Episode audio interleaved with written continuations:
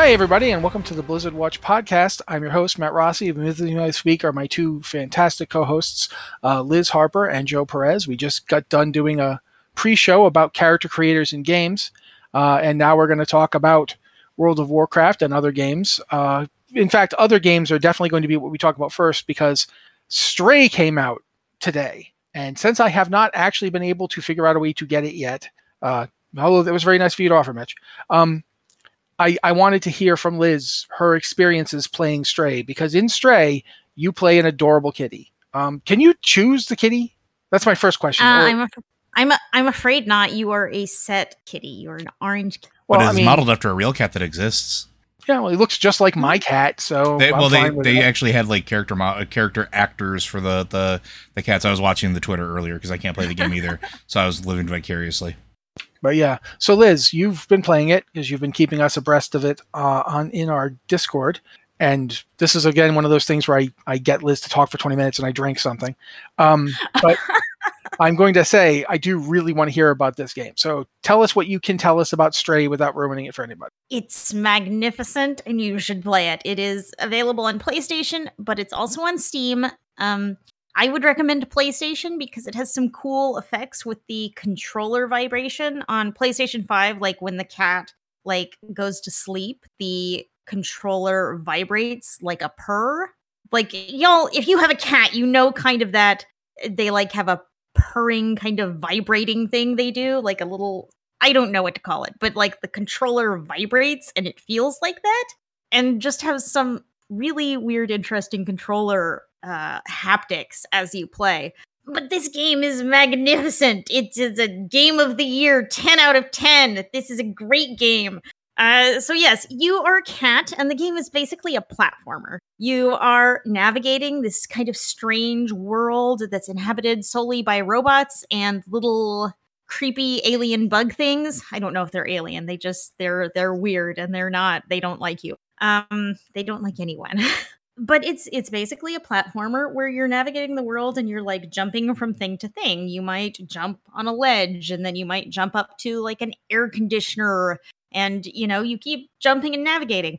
But what i really love about it as someone who really really bad at jumping puzzles i cannot i cannot communicate how bad i am at jumping puzzles. I'm really bad it's not something where you have to make precision jumps here and there you don't like target yourself and you have to jump right now you have to jump in right the set the right angle the right speed and all that it is just you like you you look around and if there's a place that you can jump then an an X shows up on the screen. So you hit the X and it jumps. The cat jumps. The cat is it's a cat. It's very dexterous. It handles the jumping. You just you're finding the path.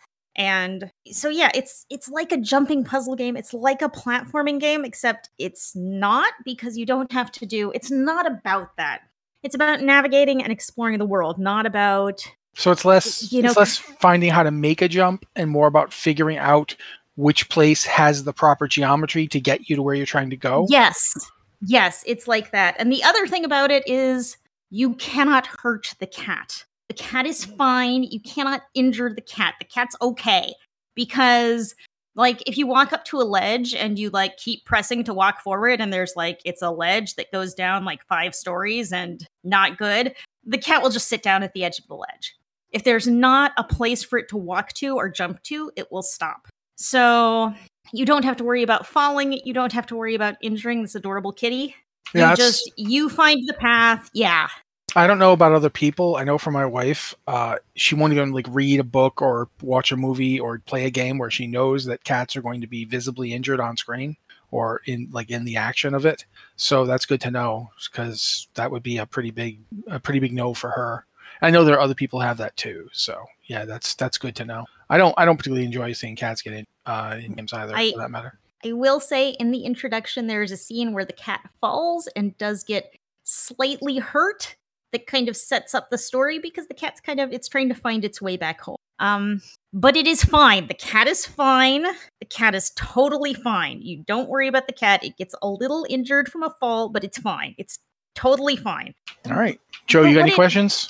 No, I just really want to play the game. I want to. I want to be a cat. Dang it, cat life is better. what what the game really reminds me of actually is like an old school adventure game, like a like a King's Quest kind of game, like really old school point and click adventures because it's like okay, you're you're navigating around, but the ways you figure out how to navigate around is like okay, well, I need to pull down this window shade with my claws and then that'll pull it down and it'll pop back up and then I can get out of this window. Or I need to talk to this robot guy and he'll give me this thing and I give this thing to this other guy who will then help me do this. So it's like little it's like little puzzles like that, talking to the right people, picking up the right things, going to the right places.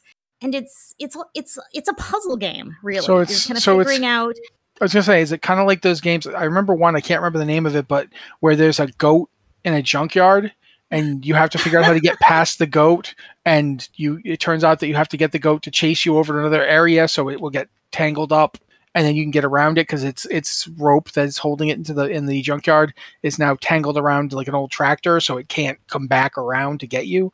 It's that kind of thing, like coming up with puzzle solutions, coming up with like how do I navigate the environment, how do I use the environment to get from here to here, that sort of thing. Uh, yes, there are places like that where maybe you uh, like have to move a barrel so you can get here, or maybe you have to talk to an NPC that'll open a door somewhere that'll get you somewhere else. Yeah, there are also it's it's these little story puzzles that you have to work out to navigate and progress, and also wandering around a big open world as a cat. From what I saw watching uh, the outside Xbox people do a stream about it today, apparently there's a whole lot of buttons like you can make the cat purr or roll around on its back or rub itself up against other cats or you know play or chase tails or knock stuff off ledges. You, like have you found any? Uh, you knock a lot of stuff off ledges. I mean, sometimes on purpose and sometimes on accident. Like pretty early in the game, you're walking on a ledge and there's a paint bucket at the edge of the ledge, and you could just leave it alone. You don't have to do anything. There's nothing required, but you can walk up to it and a button pops up. You can interact with it, and if you interact with it, you just shove it off the edge. There are so many things sitting on the edge of ledges in this game, and like you might jump up to the ledge and you knock them all over, or you might just go over to them and say, I think this would look better on the ground because you're a cat. Uh, there are places you find balls you can bat around. Um, there are paper bags that you can get your head stuck in because you're a cat and you're poking your head in the bag, and then the bag is on your head and you're really confused. I, I'm uh, literally remembering my cats doing this. One one Christmas, I hear this noise and I look up and the cat's like literally gotten her head through a loop, like one of the paper loops that you like the the, the braided paper loop on the bag, and it's just like a cape flowing out behind her is this paper bag.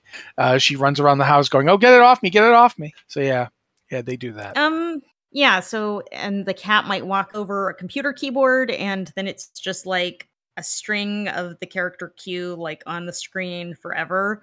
You just the cat does cat things. There are lots of cat things. I don't want to sound like Michael McConaughey here, but well, all right. Um, that's I'm I'm excited for this game. I don't I am unabashedly, unironically super excited for this game, even though I probably won't get to play it until like September at this point, just because moving into a new place is really expensive in all sorts of unforeseen ways. Um, but yeah, definitely, this is definitely a game I'm I was excited by when I heard about it. Like the idea, the fact that this game didn't exist before now is just astonishing to me that we didn't already have this. So yeah, I'm super excited. Joe's super excited, right? Oh, got it. Yes, absolutely. Yeah. I've been waiting for this. So yeah, I just needed to be um, payday so I can buy the dang thing. Yeah, exactly.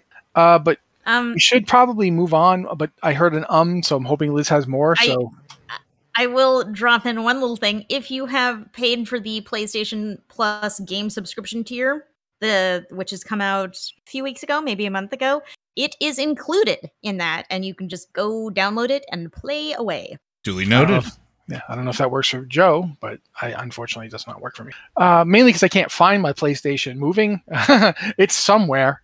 Uh, yeah, but anyway, we should probably at this point talk about some other games. Um, one of the things we should talk about is the fact that Castle Nathria is getting a theory crafting live stream. That's going to be, I think, when is this going to be? I have a link to it, but I don't remember the date. Hearthstone Castle Nathria. Um, Hearthstone, yes, Hearthstone. My, my apologies. Uh, Murder at Castle Nathria, the next Hearthstone expansion.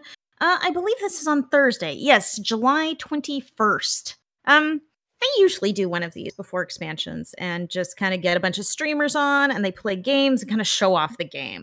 One thing that I mentioned in the thing because I, I noticed it is they're going to have a they're going to take that Castle Nathria little play playlet that was written, and uh, apparently they're going to have various streamers perform it uh, along with a mystery guest, and the mystery guest is going to play the narrator, uh, Holmes, and I forget who the third one is. I should I have it open so I can probably tell you. Uh, did I do? Yeah, um, playing the, the narrator, Murloc Holmes, and Doctor Watfin. So he's going to be doing, he or she is going to be doing both Holmes and Watfin and the narrator as well. uh, I don't know who the special guest is. It doesn't say. But for everybody else, we know we have Kripparrian will be playing Sire Denathrius, Zoom HS as Rafaam, uh, Pathra as Lady Vashj. If I butcher your name, by the way, I am really sorry. Uh, I'm just seeing some of these names for the first time. I'm old and I don't watch a ton of streams. Um, uh, Lorinda with a zero, I think, as Kel'Thuzad, Elgin, D G A I N N. I always pronounce that Jin. I don't know other people, but uh, that's Stuart. Uh, Brigitte, Brigitus, Brigitte. I, you got me as to how that would be pronounced, but they're playing Draka. Ms. Powers as Olgra. Yay, Olgra, one of my favorites.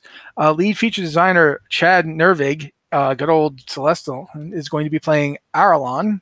Uh, initial game designer uh, Cora Georgiou as Cecile, um, Edu Queza, uh, again, I, am sorry if I'm mispronouncing this, as Pelagos, and Odemian as Zymox.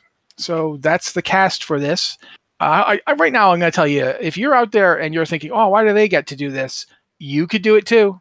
Like, I, I know Joe wants to get people to do this. I this. literally, legitimately tried. I could not find enough people. I tried. I'm yeah. not going to lie. So that is, but we're right here. We're right here, Joe. I mean, come on. Yeah, but can each of us do like six people? I mean, that's because um, that, that's the um, problem. I, All of mine are going to sound like bad Scottish accents that occasionally melt into a bad Russian accent. So my Russian slash you know, Scottish is the bomb, but you know, I can just I can just go to the Blizzard Watch staff and say you are required to do this as part of your job, and there you go. We have a cast. I can't tell you how good any of us are as voice actors, but that just makes it more amusing, right? Mostly, yeah. But regardless, that's happening on July 22nd, the the day after, I believe, because you mentioned the, the the actual theory craftings on the 21st. So they're going to stream yeah, they're going to okay. stream the little video on the 22nd. So oh boy, that'll be exciting. I'm into it. Then there's the pre-release weekend, which is going to be um, the weekend before August 22nd, which is a really busy day. Um, quite frankly, 2nd. yeah, August 2nd. My apologies. Uh, August 2nd, there's going to be another thing coming up we're going to talk about in a little bit, but Hearthstone's uh, Murder at Castle Nathria is going live on that day. So the weekend before that, they're going to have a little fireside gathering and do a whole bunch of other stuff, including like there, there there's actually a ton of things going on here. There's yeah, good old man, be you're going to be eligible to get the Nemsy Necro Necrofizzle if they fulfill all host, hosting requirements. So yeah, there's there's a ton of this. You should go read it, guys. I'm interested in seeing how this one works out because one of the things you made a point about today, Liz, is that this one doesn't have a single player adventure built into it, uh, which feels odd. They don't always. They don't always. I mean, some of them have kind of a single player component on the side. The OG um, Ragnaros one wasn't, yeah. right? Like the one way, way, I, way back when I think it was only multiplayer. Oh wow. No, no, the Ragnaros was like an adventure where you're like diving into molten core and you fight Ragnaros oh, okay. and then you fight yeah. Then you fight Neltharion and both Ragnaros and Neltharion are both voiced by Matt Mercer and it's just and sometimes they have conversations together so it's just okay, great. Um but yeah, m- mo- they've kind of moved away from single player adventures, but we've had the Book of Heroes lately and the Book of Mercenaries giving these little single player stories to different characters, which have been pretty good overall. I didn't like all of them, but they've overall been pretty good, pretty fun. And it's just that Murder at Castle Nathria seems so set up to get a single player story. I mean, look at this. We have a play written by Christie Golden about who murdered Sire Denathrius.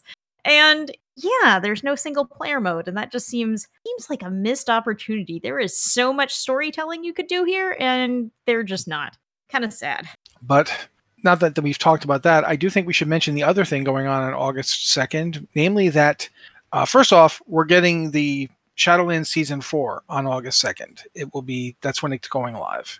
So all we've talked, though we'll talk about that in a little bit. Um, one thing to talk about before that, though, is that from today, as of today, from the reset today, unless you're, I guess, in a place that's getting its reset tomorrow, but either today or tomorrow, you'll have gotten your re- your your uh, your reset, and that means the servers are now all hosting the the Winds of Wisdom buff has returned. So all the servers have, are hosting it, and so everybody's got the 50% XP buff from everything. Everything you do just gives 50% more XP uh, until season four actually comes out. Uh, so if you want to level a new character, say you wanted to switch characters for the last patch of the season, which is a little weird, but if that's what you want to do, um, or if you've got alts you're trying to level up, or if you just you're coming back and you haven't been playing in a while and you don't really have a level 60 main at the moment and you need to get them leveled up so you can get into season four.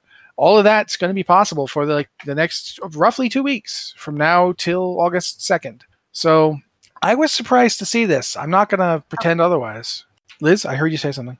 Uh, I will note this is level one to 59, so you can do all of your leveling Mhm. up to um, Oh, all it's the way not. up through Shadowlands. So it's not 10 Yeah, to I 50 like noticed the you- thing said. I I noticed you mentioned until 50, but Yeah. it's actually until 59, so it's all the way. So okay, that's good. The character, the thing I was reading when I was looking it up said 110 to 50. So that's what I want. Uh, maybe it is level 10, but I know it's to 59, so you can get I think it's ten to fifty nine all the because they're to the trying to do the they do the uh, the new player experience from one to ten. oh the starting experience. Yeah, Exile's that Reach. but that's good. That's a good to note. Um, because yeah, um, this is I like I said, I was surprised. I'm not like sh- shocked, but um, yeah, I, I wasn't necessarily see it. Didn't necessarily see it coming. Joe. I, I was kind of waiting for something like this because they did the same thing. I want to say before Legion came out, then they did the same thing before Battle for Azeroth. It's kind of, for lack of a better term, I think it's a really good mechanic for people to catch up. Maybe if they want to switch classes, or uh, you know, maybe something coming up has has tickled their fancy uh, that didn't before. Like uh, Liz and I have a a uh, raid member uh, that and guild member who uh, I, I love him to death, but he swaps classes like a lot.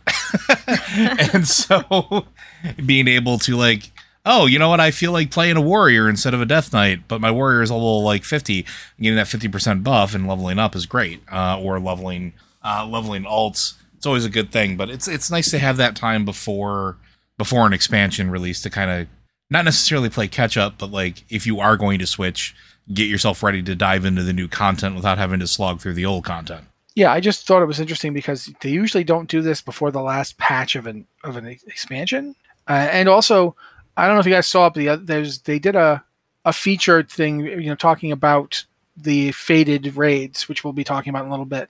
And one of the things they said was that they they expected that this would be a shorter season than other seasons have been, and that has me thinking because you know we we know that Dragon uh, Dragon uh, I want to say Dragon Riders, and it's not Dragon Riders, it's Dragonflight.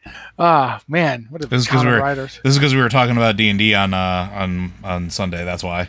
Yeah, but um, because that's coming, you know, fairly soon. Um, we, like it's almost August, and they've got an honor before December thirty first on the uh, expansion pre order. So yeah, even if the beta takes if the beta takes three months, whenever it comes out, we're looking at a like November release. That's fairly short because you know August second is two weeks from now, and then that's going to be one, two, three. Now you're like August, September, October you know November. That's four months. That's not very long for a, a season in WoW. So yeah, it, it is just interesting. Um, Liz, what did you think looking at it? Um, I I've got nothing. I'm interested to try to try out the faded raids because I it's something totally new. It's just not that often we get something that's completely new like Mhm. this. So Yeah. I'm you wanna talk about interested that in then? checking it out and seeing what it's like. Yeah, do you want to talk Um, about that then, or do you want me to read like I stuff from the article I wrote? I have I I have nothing except that I'm looking forward to trying it out. All right, I'll give a quick rundown. Basically, we, we have a rundown on the site of the how the faded raids are going to work. Um, the way faded raids are working is kind of interesting in that every every week there will be a new like one of the four one of the three raids will be faded. Uh, either Castle Nathria, um, Sanctum of Domination, or Sepulchre, the first ones, will become faded. The the moment that happens, the raid's difficulty jumps up. Like not even talking about the affixes yet the raid just gets harder um, and all difficulties will be harder from LFR up to Mythic. They they just straight up it makes it harder. In the process of doing that, though, the item levels for gear also jumps up and jumps up significantly. Um, if you any and and all the raids are the same when they become faded. The the the gear items itemization that drops is all the same. So every boss in faded LFR drops 265 gear, unless it's the the, the end the end of the raid couple of bosses, the ones that you know usually are. They drop eye level 272. This means that LFR for the faded raid of the week will give gear that's equivalent to heroic sepulcher of the first ones. Um, faded normal gives item level 278 gear with 285 for the the last you know the, the last couple of bosses whichever however many there are Three. and that puts it yeah that puts it up on par with mythic sepulcher and then from that faded heroic is better than any gear currently in the game and faded mythic is the best gear you're going to see which goes 304 slash 311 and that's kind of i'm i did not see that coming. And i find myself wondering what happens to like the legendary bow. Like if you get sylvanas like if, if you get mythic uh, sanctum of domination and you fight sylvanas what happens to that legendary bow? What item level is it? What what to, like, how does that Um, get itemized I up? think the legendary stays the same, would be my guess, because it's a unique piece. And generally speaking, in the past, um, if even if you run content that had the potential to drop like legendary items, it generally stayed at whatever the original or equivalent therein after Squish was. That would Yeah, be I my can't guess. I can't recall a time that they've done a raid where the raid gets harder and the gear gets better except a legendary because they've never done this before. So that's why I don't I don't know. I don't feel that I, I can speak to what's going to happen there. But that's that's the the that's the item level for the various drops in the in the raids. Then you then have the faded powers. The faded powers are like affixes from Mythic Plus, but they're not just like affixes because yes, they have a negative. They have a mechanic that has to be dealt with. But if you successfully deal with them, you get a buff. So yes, they make the fight harder, but in a way that if you can learn how to properly deal with these things, you can actually make the fight easier for yourself. Um, there's like the four that I can, I, I saw when I looked at the uh, article. Um, chaotic essence. Uh, I'm looking. I'm scrolling. I, I feel like I'm actually like literally beach balling here. Um, protoform barrier, reconfigure reconfiguration emitter, and creation spark. And basically, like the chaotic emitter is. I still don't understand what's actually happening on some of these things. Like chaotic essence. Sorry. Like if you guys looked at these, Yeah. Joe, what do you think? How, how would you describe chaotic essence? Because I'm sitting here trying to, and I'm I'm looking at my own description It's- of it. I still don't know what I it's said. it's a villain's uh, time bomb basically so you essentially have a uh, the the essence begins casting destruction uh, which if it gets to the end of the cast timer the raid blows up um, so you have to f- basically fight your way to get through it and stop it from uh, from being able to trigger uh, so it's i think it's what you have to kill a bunch of motes um, yeah. mhm. while while basically fighting the chaotic essence uh, and you get a stacking buff uh, likely from where the motes are it's interesting it's really really interesting Yeah, and the uh, the, the one I, I find the most amusing is, is Creation Spark because if you did, if you were Wrath of Lich King baby, if you played in Wrath, um, you will remember the uh, the Blood Council there, the the the I want to say Valanar, but that's not who they were. Uh, the Venthyr, the Venthyr Council. Basically, every Venthyr you beat up on your way there shows up again. They all get raised, and you have to fight them. And there's like always these. There were these globes that you had to like let hit you. Some three people in the raid had to let them hit them or they would just blow the raid up basically they would just you know do tons of damage this creation spark is very similar to that um, people will actually get charged with the stacking damage over time spell and if that's removed from them somehow which it's supposed to it will then spawn the creation sparks and the creation sparks will target random spots on the ground and start dropping towards them. And you need to get a player to stand there and soak it to take the damage of it or it'll like take out everybody. It will do an immense amount of damage. But if you do soak it you'll get this steady increase to everything. You get a 15% increase to casting speed, attack speed, cooldown, recharge, and the speed of your move damage and healing over time ticks. So it'll even speed up your damage or, or your damage or your hots. It'll make them happen more often. And it gives you 45% movement speed. And that one's that one stacks. It can wipe people out if you let it stay on them. It'll kill them really fast. But it will also buff you enormously if you can survive if you can soak it possibly. It's a really fascinating way to do this. Um, the other two are similar. Protoform barrier is basically like it's a energy field that you have to get to go away, a pulsing damage effect. When you get it to go away, it will form a barrier that shields all the enemies on the map, and there's a lot of them.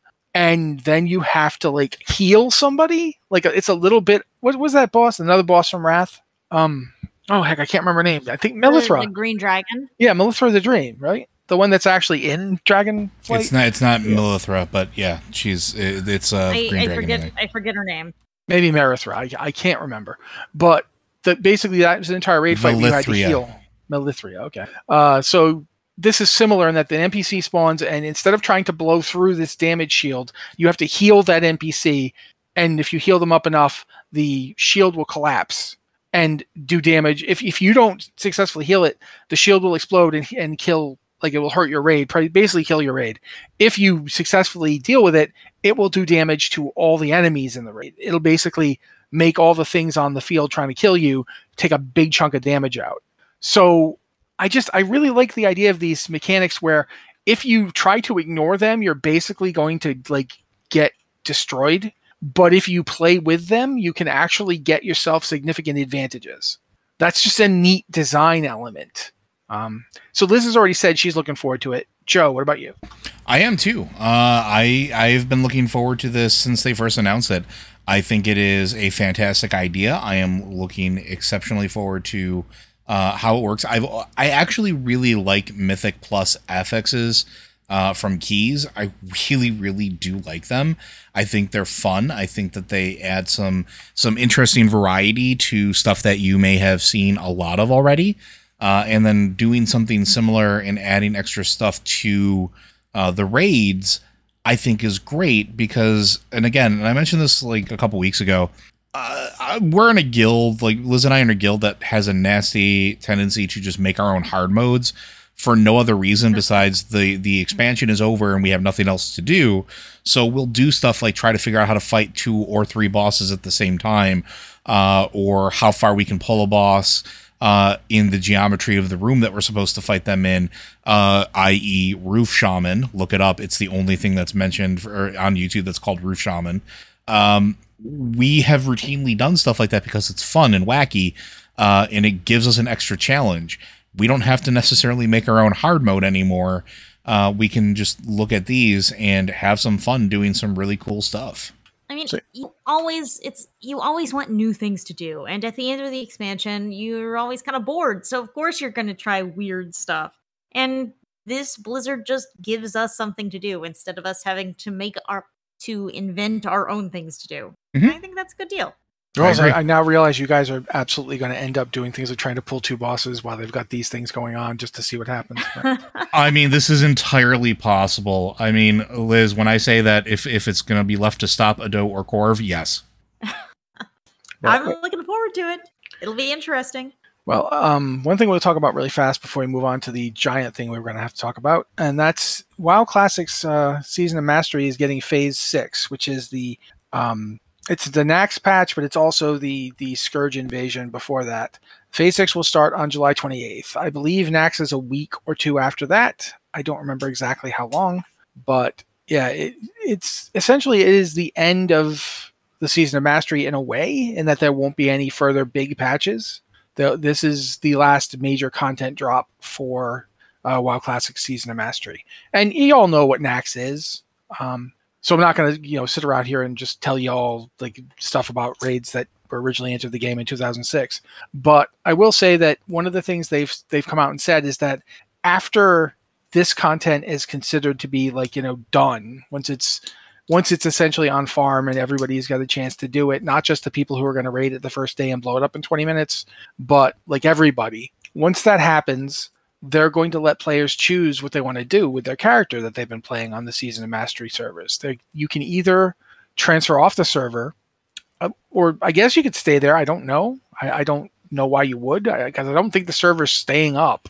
I think they're going to wipe it so they can do another season of Mastery at some point. But you can either transfer your character to a, a server that's going to be classic era, that's going to just stay in, in original World of Warcraft content and not go beyond that, and you know play there. Or you can transfer to a server that's currently Burning Crusade Classic, and which will be becoming Wrath Classic when Wrath Classic comes out.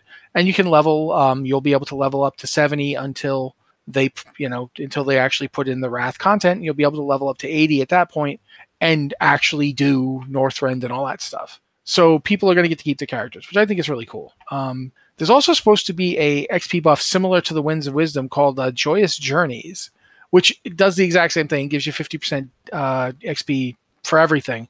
That's supposed to come out when the Wrath Classic pre-patch stuff comes out. So when new talents and and all the stuff before Wrath itself, the content actually launches, when that comes out, it'd be like a few months, a few weeks. Sorry, not it's a few weeks before Wrath Classic itself actually launches. You'll have the ability to you'll get that XP buff and you'll be able to level faster. Uh, but we don't we don't know when that'll exactly. Um, but that's pretty much it for that. I don't. I mean, you guys, do either of you have any real opinion on what they should be doing with Season of Mastery next, or anything you want to say about it? I mean, I think they should keep doing Seasons of Mastery. I think it's a cool idea, and you can mimic Diablo 3 which have been really successful, I think, and really fun. They keep spicing up an old game. So sure, keep doing this with classic, coming would up you, with wild things. Would you do it like just another, you know, one to sixty one, or would you do a Burning Crusade classic one, or how, what would you do if you were going to be doing the next season mastery? I do not know. I just know that I would keep keep doing it. I mean, it got a lot of people hyped again. Something. I don't okay. know. Joe? I mean, I agree. They need to keep doing it. I think it's a really cool idea. Um, I think it's been pretty well received. There's no reason to not keep doing it. Whether to go with it next, I really don't know. But I just want to see them keep doing it. I think it's pretty pretty good. I'm going to be the one to agitate for a Burning Crusade Classic one because since they're taking they're they're not doing with Burning Crusade Classic what they did with Classic Era. They're not making special servers that stop at level 70 and that's it. So, because that, if you want to play a Burning Crusade type experience and not have Wrath content the way that people wanted to have classic stuff and not BCC content, the only way you're going to get it is if they put in BCC servers for a season of mastery. So I think they should. That's that's my opinion based on the fact that they they're remove. Otherwise, they're not removing any of it. It'll all still be there, but it won't be end game anymore. So, but regardless, I think we should probably move on to the thing everyone really wants to talk about. Uh, Wizards of Coast release. No, I'm kidding. I, we will probably mention Wizards of Coast, but uh, the Dragonflight Alpha has been out since last week. Uh, it came out, I think it came out after the podcast, so I don't think we talked about it on last week's podcast. I feel like I'm right. Mm-hmm. Um, you are correct. Okay, good. Occasionally I get things right. Um, but Phase Two is coming out today. It's actually downloading now. Um, I couldn't get it to download in time to stream it, which I feel bad about. But I don't the think servers, the servers aren't servers, even up. Yeah. Yeah, the servers aren't up, so you have not missed. But things that Phase Two, which is coming out again today, as as we're talking, it will be out tonight. Um, it's going to see people testing Forbidden Reach, the the uh, I want to call them the Dragon guys, but they're not called that. Um, the Dracthyr starting zone, for lack of a better word, uh, which is you know assumed.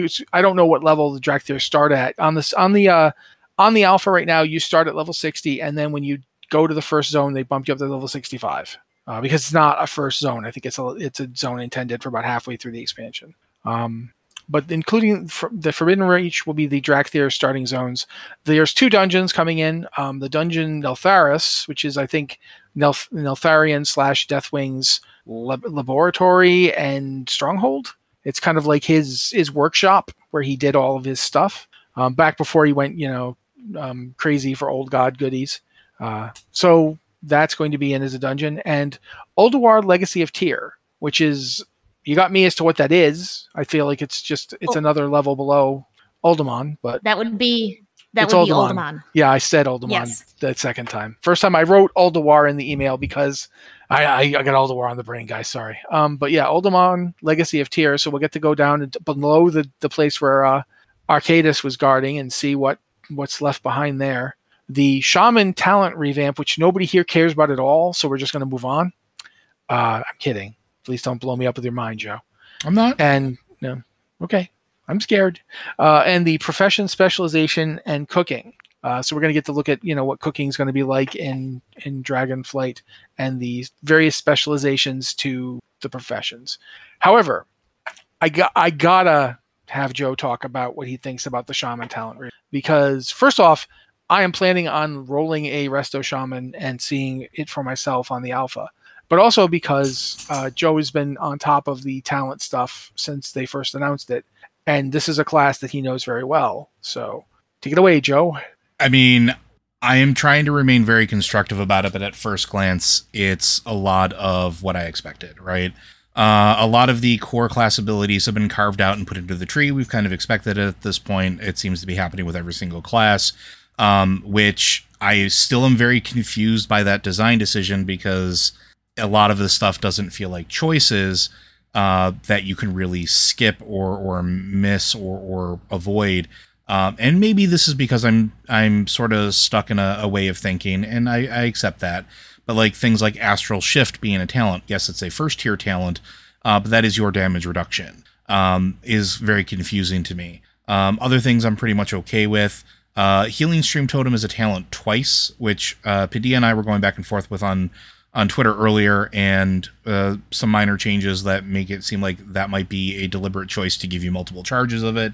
So I can accept that, but I haven't had a chance to actually put it in and play around with it yet. It my problem is at least on the healing side because that's where generally I focus on is pretty much every single core healing ability has been pulled out of the kit except for healing surge from what I can tell and it is a talent that you have to choose and that doesn't necessarily make it feel like a meaningful choice to me. It to me it makes it feel like okay well if you want to just be a healer and all you're already investing 20 of your 30 points in basic needs. And the rest is stuff that you pick up along the way that maybe gives you a little bit of a benefit. The other thing that I, I was commenting on earlier and i spent a good long time looking at it is and I don't know if other players feel this way with what they have with what their class has previewed so far, is that there's no real clear direction. So when I was envisioning the, the talent trees, and maybe this is on me, and again, this is all subjective. This is all my opinion. Please, please take this with a grain of salt. Um, is I was expecting that there would be clear paths or delineations with offshoots. So if you wanted to focus on something like single target healing, there'd be a very clear path of where you would go. If you wanted to focus on cooldowns, there would be a very clear path of where you would go, and there would be things that you would branch off with and pick. And if you wanted to focus on AoE healing, the same thing doesn't really feel like that to me, at least at first look. And from the hour that I spent with it today, uh, a lot of it feels very much like you are a hybrid. Get used to it.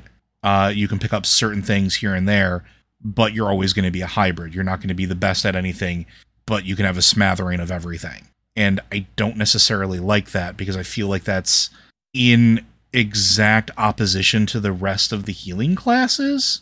So I don't know. It's it's not awful. Like I'm not going to sit here and doom and gloom over it. It has all the pieces that it needs. Like there's a lot of returning things that I'm really happy to see. Uh, I'll call out Earth Living Weapon, one of my favorite things that they they took away uh, at a certain point. I'm super ecstatic to see that back.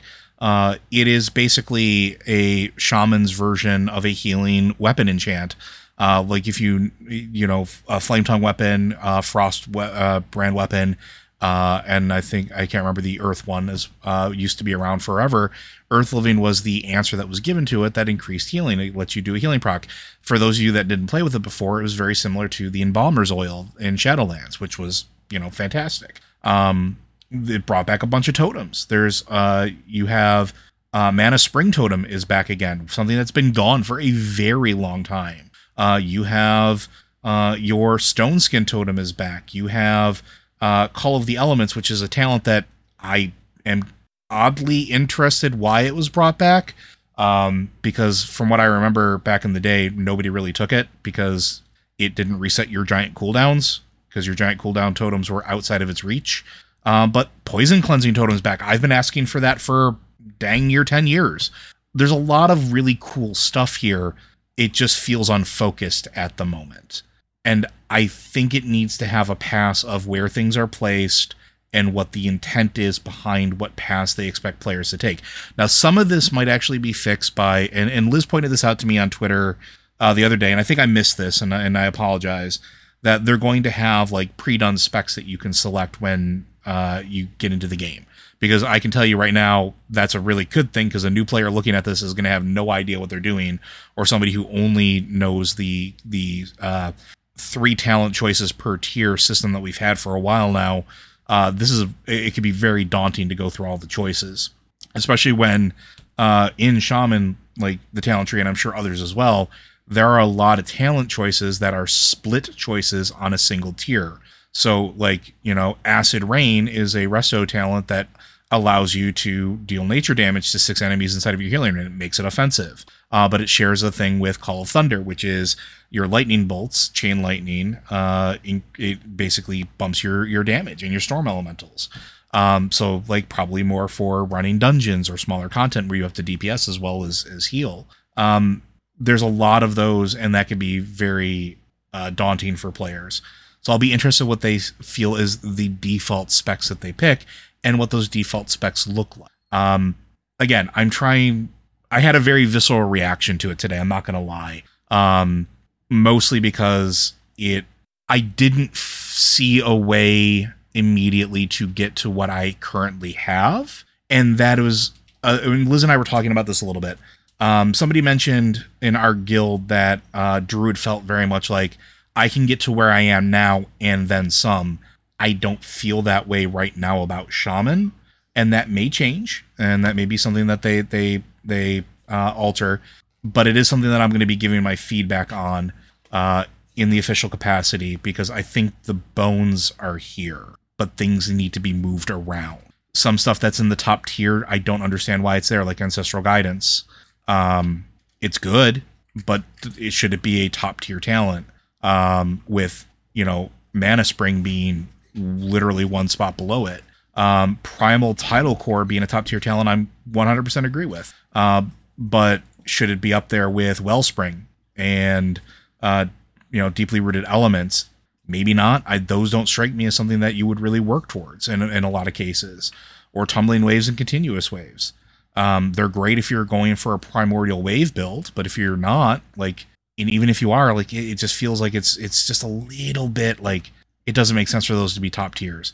I, I don't know. There's there's a lot going on here. There's a lot to like, but there's a lot of confusion. And that may not make a whole lot of sense and i'm having i'm definitely having a hard time articulating it. It just doesn't feel very organic right now. It doesn't feel uh, very focused. And that's what i'm really looking for. I'm looking for something that says okay well i know which general area i need to go to if i want to focus on one thing or another. And right now it's just kind of like shotgunned out there. Um, so it needs cleanup and maybe i'll feel better about it after that but right now i'm neutral at best if that makes sense I don't know. I'm, I'm trying to trying to be constructive about it. Um, like I said, I think there. I think we can get there. I think it just needs attention. All right. Um, don't really see anything to say about that. Uh, can't really tell you you're wrong because I, you know, I, I have looked at it, but I don't understand half of what's going on there. And again, it's completely subjective, right? 100% subjective. It's it's just my opinion. I know people that are very very happy about this, and I'm all for it right? Well, until you until you get to play it one way or another, it's always exactly to, you know know one way or the other. So hopefully, once if nothing else, uh, once it goes live and we can actually get on the, the servers, I can I'm actually going to roll Resto and and take it for a spin and see how it goes because I, I, have fond memories of it. So I'm I'm definitely interested in to play around with that. Uh, our last thing we're going to mention for today, uh, before we go on to try and get some of your questions in here, is the aforementioned Wizards of the Coast release because they put out a new Wonders of the Multiverse Unearthed Arcana, which was kind of a grab bag of ideas and concepts. Some of things that were mentioned before, some things that are brand new. Um, uh, do either you want to talk about this one first? Or do you want me to go? I um, talked a lot. All I have to say, all I have to say is that I am definitely playing Glitchling in whatever our next game is. Um, one of the things Glitchling, which is uh, basically a Modron. Do I have that name right? Yes, you do. Uh, it's very similar to a Modron, uh, and Jeremy Jeremy Crawford actually even said it was like a rogue Modron. So I don't know why these aren't Modrons. like it's one of those. Why do you keep telling me they're like Modrons if you're not going to just have them be Modrons? regardless. I, I think it's yeah. like it's like a freed, gotten away from the hive mind of Yeah. There's it's still it's still like a very lawful thing but it's like if you think about it one of the things joe likes to do is use computer metaphors because he's really good at them whereas i'm not. But imagine if you have say your house has got a home network and everything in your house is on the home network. Now imagine your tv one day just gets off the home network and is just showing you whatever it feels like showing you. That's the, the what this is kind of like the glitchling is still a very lawful creature but it is a creature that is now self-directed it isn't following anyone else's mandates. It's it's a completely free-willed, sentient, sapient being. And it's also a construct. I don't think it's a big surprise that I like construct races. Um, I'm playing a a Warforged in our Weirs game. I really do like them. I like the ones from uh, the Theros book. I thought they were really interesting. I like the ones that are like undead but not. There's that that that new race from I think it's Van Richten's the uh, kind of they can basically be Frankenstein's monster types. Mhm. You you can you can play that, and I like that too. I think that's really interesting, and I I do think the glitchling is fun. Like, have you looked at the glitchling, Joe? Yeah, I did actually. I, I I've recognized that artwork, and I'm trying to Yeah. remember from where. Oh, it's uh yeah the, the art I used in the article. Um, yeah, Yeah. it's it's from it's from an old uh, Modron thing from fourth edition, I believe. That okay, that's why it looks familiar. Uh, Yeah. The Modrons, I love constructs. I think they're great. Um, I also selfishly really like them because I like painting them. Uh, so if you give me a ton of glitchlings uh, and tell me go forth, uh, I will you know have an army of them for a tabletop game at some point because that's what I do. Yeah, I would actually like to see what they end up doing for a model because the description could make them more humanoid. They, they, the way it's described, they could end up being more humanoid than Modrons. I think that would be a mistake. There's I think um, having like the, the little robot circle, the little robot globe with the big robot eye and the, the weird fleshy biomechanical stuff, they're cute in a way that is deeply disturbing. yes, And I think they should definitely keep that They're- going. they're they're creepy minions. They're minions before minions existed. Yes, So yeah, they're, I- I I'm definitely looking forward to the glitchling. But there's also the faded that's the what I'm more domain excited about. cleric. Go, go Joe. Yeah, so this one I'm a little more excited about, possibly because I we just ended a five year D and D campaign where we just killed the God of Fate and reinstituted uh, reinstituted the the Moirai, uh, which are the three gods of fate that that you know weave and and do the whole thing from Greek mythology, um, which is fantastic because this is right into there. Uh, it's it's basically messing with destiny, but you are a cleric devoted to it. Uh, you get uh, omens and portents, which is like div- like almost like a divination mage. Um, it, it I really really love that. I like the idea that at level three you can see invisibility and and and things like that. It just feels like a very. This is gonna sound weird, but I think you guys will get it. It sounds almost like what I expect, uh, like clerics in classic 80s fantasy movies to be like if that makes sense where they like have divine intervention and they like you know happen to just be in the right place at the right time or or maybe could avoid the strike because you know they were moved in this divine way. It's sort of like that trope uh, but i kind of like it. I think it's just really neat. I, I like the idea of serving and manipulating fate. Yeah, there's a lot of interesting stuff that Joe didn't even mention yet. Um, the one that I like is Ties That Bind, which is a first level Fate Domain ability, uh, and it's really interesting Mhm. because you can do this to a willing person or object, or you can basically force it on someone and they have to make a Wisdom saving throw to keep you from doing it. But if you get this thing bound to them, if you bind them to you, as long as you're on the same plane of existence with from this thing, whatever it is you bound yourself to, it cannot be hidden from you. mm-hmm. Like it is, you will know what direction it's in. You will know if it's moving, what direction it's moving, and you will know, you know, you just will know this. And if you cast a healing or damage spell on something that's bonded to you in this way, uh, you'll either get 1d6 more healing or more damage. This is, I love this thing. This is this is really cool. It's got the limitation of only lasting for an hour. Um, Still, that's But, that's a yeah. long time. it's it's imagine if you like you can use this thing like it's it's basically a class feature so you can use it as many times as your proficiency bonus basically. And you could use this like say say you want you want to find out where someone is and you know that they're like a master thief stealing gems from the, the royal treasury. You could bond yourself to a gem and just leave it there. And when they steal it, you could just follow them. And you won't have to make tracking checks or anything like that. You will just know where it is. You not not exactly, but you will know it's that way. And there's nothing they can do for that hour to hide it from you. It, it is that way, and you will always know it is that way. That's just really cool and unique, and it has all sorts of ability to it. That's it's not game breaking. It's not no one's gonna like feel like this will destroy my campaign because my players will be unstoppable. But at the same time, it's it's got a way to keep players like if player a, a, clever player using this can do all sorts of neat things with it. Um, so I, I love that. There's there's a ton of stuff to this that's really. There's also I didn't really go into detail when we wrote it up because you know I was already at like 700 words. Uh, but there's a ton of new. They've updated a lot of the the feats from the giant options Unearthed Arcana to make them, quite frankly, to make them easier to get. Yeah because they were like you had to be like level eight or nine to get some of them. So they they've updated those and they've made those easier. That's that. I think that's a really good move. In general, they have more of the backgrounds that that have, allow you to get special abilities as well, and that's also a good move, in my opinion. Backgrounds since Strixhaven, Strixhaven had really good updated background type stuff, and it made everything else look kind of weak by comparison. Um, so I'm liking the the new backgrounds they have here as well. They allow you to tie yourself to various planes. Um, mm-hmm. I think that's really cool. And then finally, you knew this one was going to get my attention. Spells based on the deck of many things. Yep. And a and a and a, a feat that is based around card use and card magic. I I that's I an old that's an old callback to fourth edition. Yeah, it is, and it's also I I it's very interesting to see the ways they are making it work. The whole card ability, where you basically put a spell in a card, essentially you cast the spell into this card, mm-hmm. and then when you want the the spell to happen, you just draw the card. Yeah, you're like, basically you know, you're basically Gambit or Twisted Fate from League of Legends. Well, it's like it kind of, except you, you know you'll really only have one card, but you could always like put like say delayed blast fireball or something mm-hmm. on a card, and then just hold it and go, "Is this your card?" And the card will explode in their face.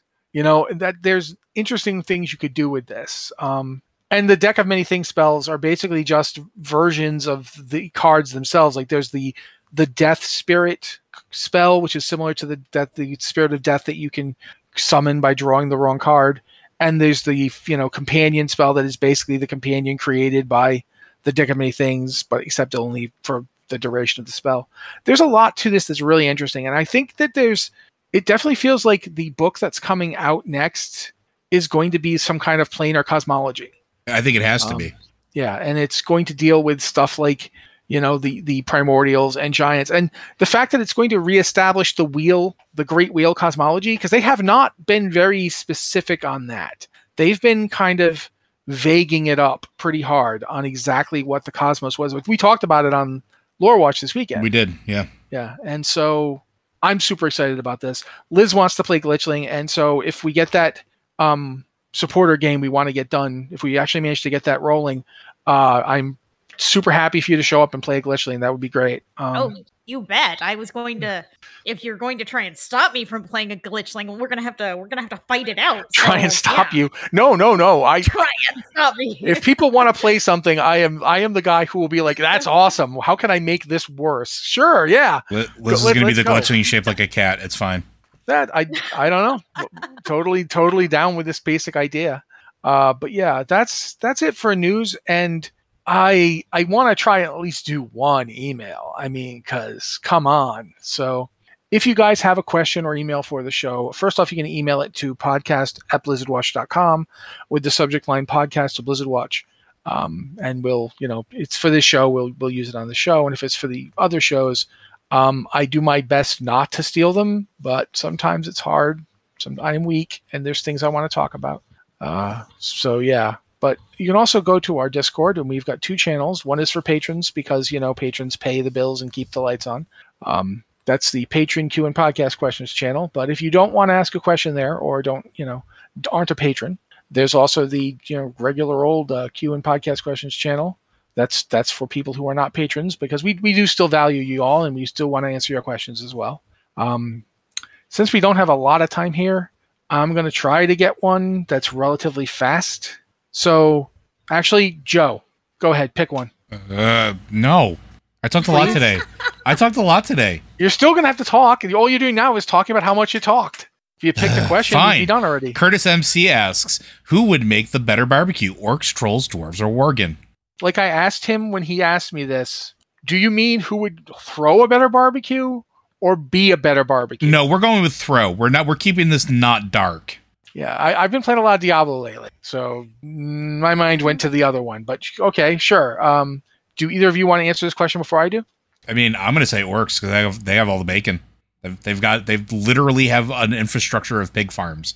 They are going to be masters of cooking pork. I'm here for it. So like, and probably Quillbore too, and and probably some of those other ones. I Okay, don't no, you want to too many questions. You you- you can't do that and tell me that I can't do my thing because that's that's dark right there, baby. I couldn't resist. Uh, no, my my answer is orcs. Orcs. They they know how to cook the meats. Uh, Liz, I gotta say, where are the goblins and gnomes in this? Because they would invent like these easy things. I'm to do their assuming. barbecue. Yeah, I'm, I'm assuming be the goblins and gnomes are the ones. Yeah, that's what I was thinking. The goblins and gnomes are like the, are the grill master types, but that's not all there is Yeah. to a barbecue. And let's be Um, honest, Yeah. thing, things exploding or incinerating the meat with the with the power of like magical plasma. Sure, that, that thing's very impressive, but it's not necessarily what you want for cooking. it's only going to be a percentage of things that are going to be magical. I mean, these are smart equals. At least some of them are going to come up with like perfect barbecue technology that just makes the absolute perfect steak. I'm No- gonna go. So I, I'm gonna say gnomes. Gnomes are gonna figure something out that's gonna make you know amazing.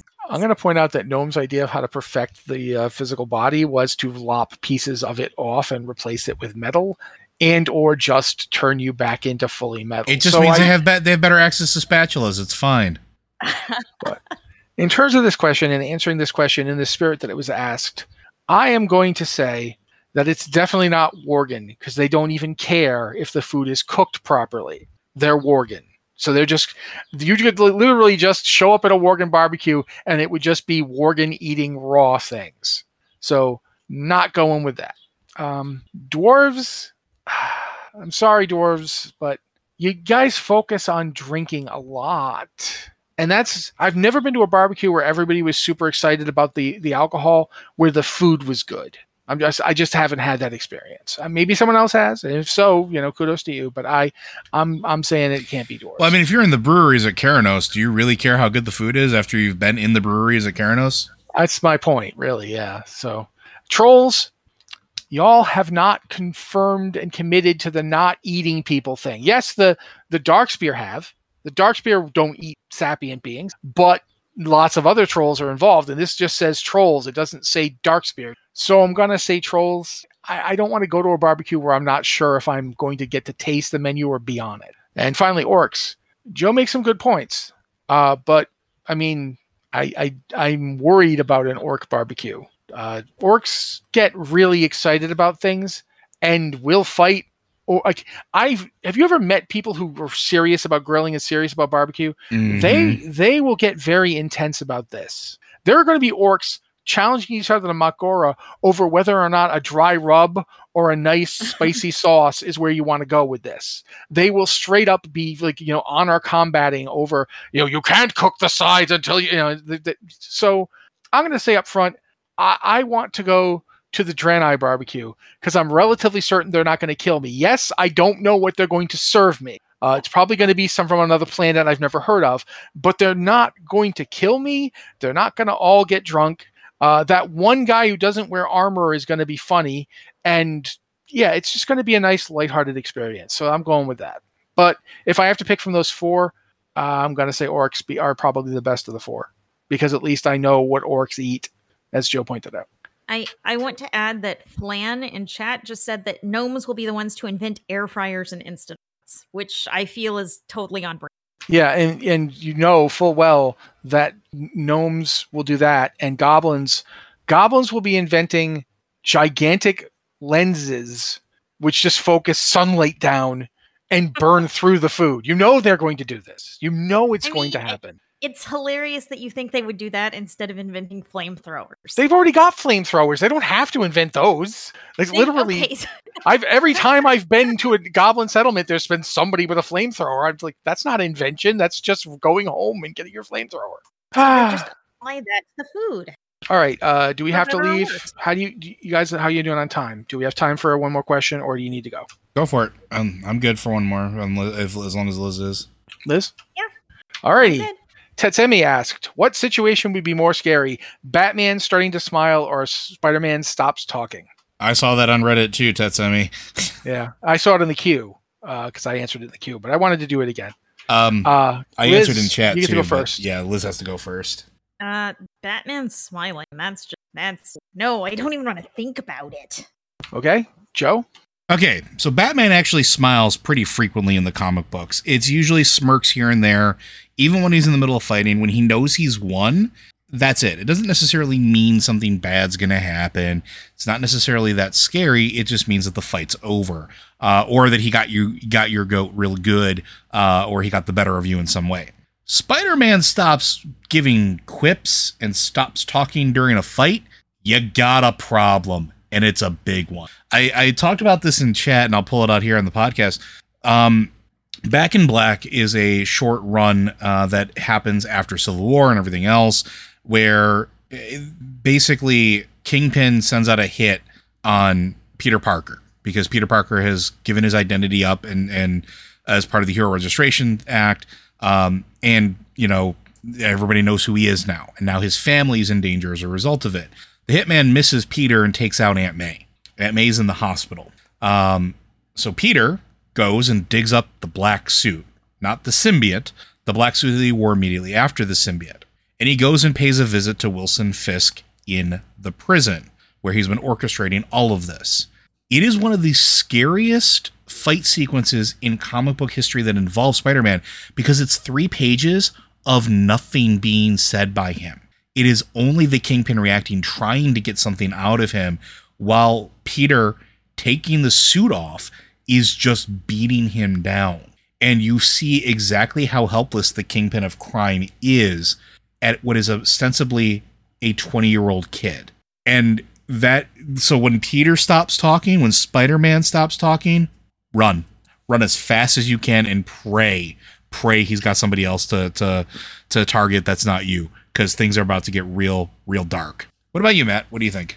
Well, I answered it in the queue, uh, so I'm not going to go into great detail on it. But unless it's the Batman who laughs, Batman smiling, as you pointed out, isn't that uncommon. And what's even interesting is that there are times where Batman smiles just to be nice. Mm-hmm. Like, put Batman in a situation where there's a small, frightened child, and he will be the best person ever to be in that situation. Batman is great with kids. He is absolutely wonderful.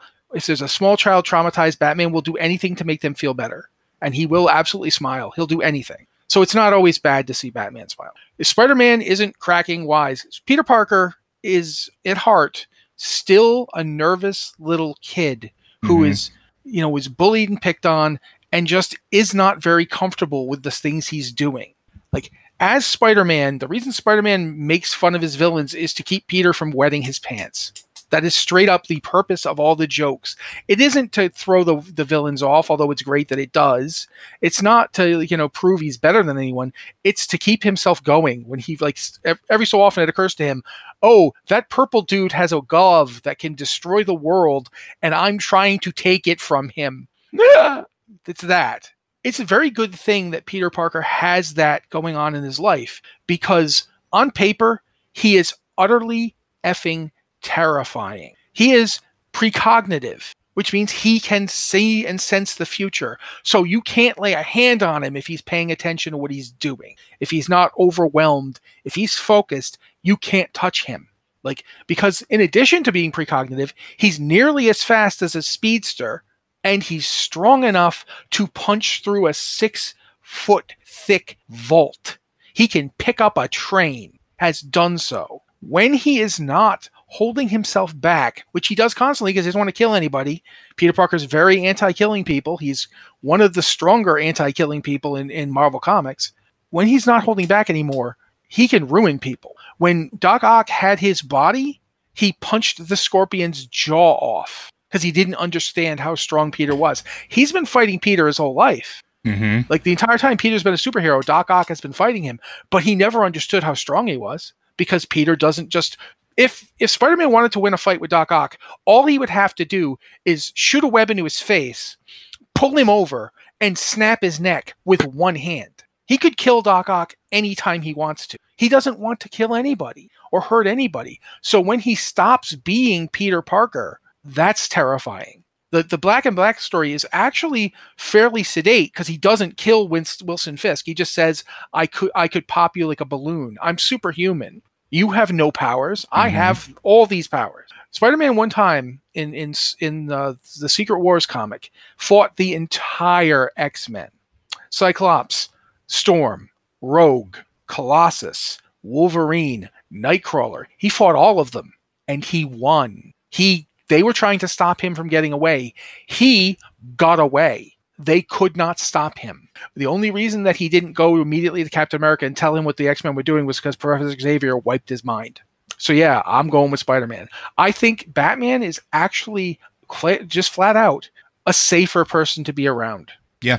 In that situation. If Batman is enraged with you to the point of madness and he's smiling, thinking about what he's going to do to you, you're still not going to die because he just won't kill you. You might make you wish you were dead, but he won't kill you. There is a point where you can push Spider-Man where he will kill you, and he'll do it horribly. He'll do things like when when he found out that Kraven the Hunter's family had killed his brother, quote unquote, clone brother Kaine. He pulled one of their faces off with his hand. He used his his ability to stick to walls on their face and tore it off. Yeah, it gets dark. Like there's Spider-Man a lot of is there's scary. there's a reason why like alternate universe Spider-Man like there's an alternate universe Spider-Man and you get like in the Inheritor Wars uh that was trained literally by Wolverine to be an assassin. And it is one of the scariest incarnations of Peter that has ever existed. hmm Because, Because- he can, he's literally you can't touch him. He's trained by Black Widow and Wolverine. Yeah. you literally can't touch him. He's his his spider sense is so strong that he knows that you're going to try to kill him before you even do anything. It's He yeah. he already knows how you're going to attack him. It's just it's crazy. But at this point, I think we've talked enough about that, and we've talked enough for the one show. Uh, so, any highlights or anything you guys think that we missed that we should talk about briefly before we go, Liz? I'm just waiting to see my talent trees. Yeah, That's- Paladins and I'm- Warriors really up, got to get on that. I'm really up, I'm come on. really I'm really hoping they they do well with yours. I really do. The Paladin one, I hope. I uh, looking at the Death Knight one was okay, so I'm hoping they can do the Paladin one okay, but I'm not sure. Paladins just need options. From uh, talking with Liz, and I'm going to bring this up real quick. Talking with Liz over the last couple weeks has really opened my eyes to like class design for paladins because I, I will freely admit, at least in the holy paladin side, I didn't really pay a whole lot of attention to. it. Um, not for a while, and y'all need choices. Y'all need y'all need some some tools to to make it a little bit better because like wow, like I did not realize. So hopefully hopefully that they, they can address some of that and and make it more viable for you because y'all y'all need some love. I I mean, I would just like to have viable choices that could pull me into melee or out of melee. Feels like Blizzard has tried to, but not done well enough where getting out is a real option. And, Being and in melee kind of sucks. especially since the of the evoker is so good at doing both. Yeah, the evoker's the evoker's really strong right now. Amazing. Yeah, the evoker is extremely good at getting in and out of, of melee. And the evoker as a healer, the healer evoker spec, I've been playing with it a little bit. Yeah. Yep. Um, I don't know what I'm doing at all. But oh my, th- things have tried to kill me and they have failed because I'm like just like boop, heal myself, heal myself, heal myself. Yeah, and that's not going to happen. So yeah, there's there's definitely, and they still have a lot of offensive power even when they're healers. So yeah, I want to see paladins get more mobility, um, more more mobility that isn't just get on a magic horse and ride away for three seconds. Stuff that allows you to maneuver in the battlefield more. Um, that's definitely something paladins need, and I definitely think you're right about. Like I used to play holy. I played holy at the end of, of Battle for Azeroth, and then I went into Shadowlands Honor, and I couldn't. Oh my god, I couldn't. I couldn't do anything. I, Uh, until think you the get- class feels really the class feels kind of clunky with holy power added back. They Yeah. Yeah, I, I don't. Yeah, it's not. It's not my thing. But uh, at this point, I guess we're going to get going. Thank you guys so much for being here with us. Uh, again, if you've got a question for the show, uh, you can hit up our Discord at the Patreon Q and, and Podcast Questions channel or the Q and Podcast Questions channel, or you can email us at podcast at blizzardwatch.com. I'm going to have Joe do the thing he does at the end because I often forget to. Like just now, I was forgetting to, and this is me remembering. So, Joe. Well, Blizzard Watch is made possible due to the generous contributions at patreon.com slash Blizzard Watch. Your continued support means this podcast sighting community is able to thrive and grow. Blizzard Watch supporters enjoy exclusive benefits like early access to the podcast, better chance at having your question answered on our podcast or the queue, and an ads-free site experience. So yeah, um, thank you for being here. We did we talked about a lot of news. We covered a lot of stuff. Um, we didn't answer as many questions as I would like, but you know that's that's what next show is for. We'll just roll some of them forward. But overall, um, yeah, lots going on. Uh, gonna do a final thought thing here. We haven't done one of those in a long time. I, I really like them, so I'm gonna ask both of you this this final question. What are you most looking forward to seeing in the uh, Dragonflight Alpha slash Beta? Whenever, what is the thing you are most interested in finding out about, most interested in seeing uh, that isn't your your talent trees or you know your character specifically. Uh, who wants to go here? I mean, I think I've answered this before, but I'll just throw it out there real quick. Ulduar, I want to know what the heck's going on up there. I want to know what happened at the end of BFA. I really think we're going there at some point because we're already going to Uldaman. Um, I need to know what the heck is going on with Odyn. Flameface is up to something. I need to know what it is. Okay, Liz.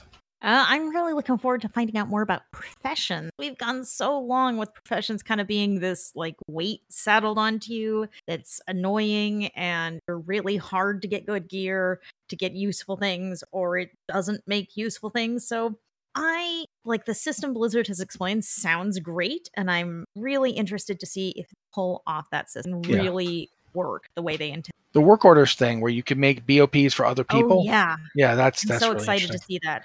Um, for myself, I want to know what happened to Stony Boy from the trailer. I want to see that true. guy. Yeah, good I want to know because because he is the for me what what what Zekhan was for a lot of you, except you know I I actually like him. Um, I didn't like Zekhan. I like Zekhan after the fact. Uh, I liked him in the books. Uh, I think he's actually really cool in the game too.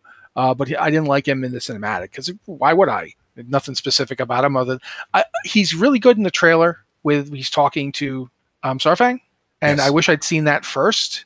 Uh, I didn't though. For me, Stony Boy. But this has been the Blizzard Watch podcast, guys. Thank you so much, and especially thank you to Joe and Liz for putting up with my meandering today because I'm I'm in a, definitely a meandering mood. Hope you guys will come back next week because we'll be here waiting to see you. Take it easy.